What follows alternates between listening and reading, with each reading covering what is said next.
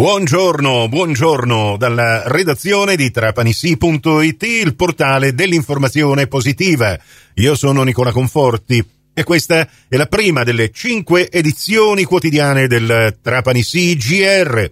Questa edizione potete anche ascoltarla in ribattuta su Radio Fantastica alle 13.30 e su Radio Cuore alle 14.30 mentre vi ricordo che tutte le edizioni del nostro giornale radio, anche quelle dei giorni passati, sono a vostra completa disposizione in versione podcast su Spotify o su trapanissi.it, da dove potrete ascoltarle quando volete voi, attraverso il vostro dispositivo, se ne avete persa l'uscita alla radio. Anche per oggi Venerdì 27 ottobre 2023, a tutti voi ben trovate e ben trovati all'ascolto. Il tempo rimarrà parzialmente nuvoloso in tutta la Sicilia, in eh, provincia di Trapani. In ogni modo non sono previste piogge, tempo che caratterizzerà l'intera giornata con temperatura massima che raggiungeremo nel pomeriggio intorno ai 26 gradi, restano costanti i venti dal quadrante sud-occidentale, la cui intensità non supererà i 28 km orari. Mare mosso forza 3 e addirittura molto mosso forza 4 con onda che supererà un metro e 30 centimetri nelle ore del pomeriggio e della sera. In apertura il calcio con la conferenza stampa alle 11.45 in diretta su Radio Cuore dalla sala stampa Franco Auci del provinciale mister Alfio Torrisi presenterà la partita di sabato sera al provinciale contro l'Igea Virtus dalle 20 in poi ve la racconteremo in diretta calcio su Radio Cuore e in diretta Studio Stadio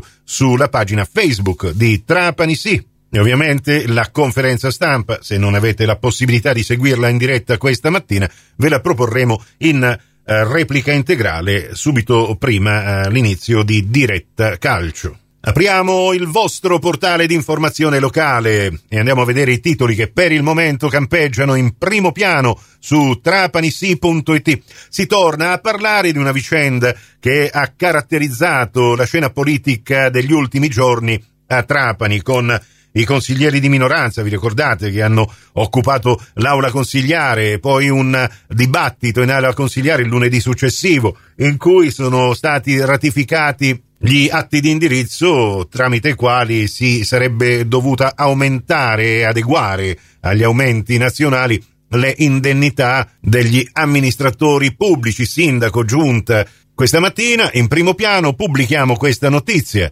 A rischio l'aumento dell'indennità degli amministratori comunali. Lanci, l'Associazione Nazionale Comuni Italiani, lancia un allarme ai comuni che non utilizzeranno anche fondi propri per l'adeguamento, non spetterà il contributo della regione, e quanto sottolinea in questa nota Lanci Sicilia. Come scriviamo oggi nella notizia, L'articolo 2 della legge regionale che ha previsto un contributo di 6 milioni di euro da destinare all'adeguamento delle indennità degli amministratori locali, secondo Lanci deve essere rivisto. La norma non soltanto, secondo Lanci, prevede un contributo inferiore al 25% del totale, ma per una gran parte delle amministrazioni si sta tramutando in una beffa.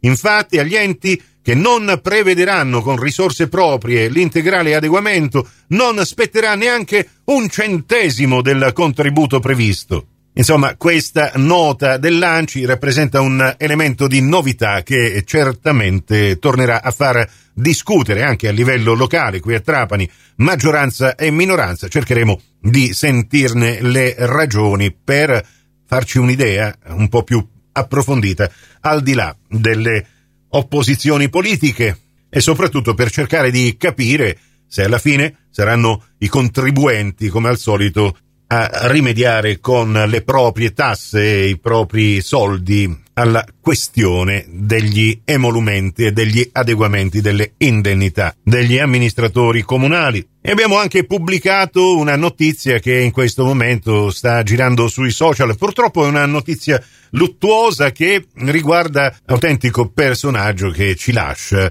È morto questa mattina Francesco Di Marzo, il re del pollo arrosto a Trapani, come scriviamo nell'articolo, era il titolare della ditta Franco Pollo in via Matera, una delle più famose pollerie della città. Da parte della nostra redazione a tutti i suoi cari il nostro messaggio di cordoglio. Ci fermiamo qui, prossimo appuntamento con l'informazione su Cuore su Fantastica alle 11.30 in ribattuta alle 15.30 su Radio 102 alle 13 con la seconda edizione del Trapani CGR. Nel frattempo veniteci a trovare su trapanisi.it per restare aggiornati in tempo reale con la nostra informazione locale. Grazie dell'attenzione, a più tardi.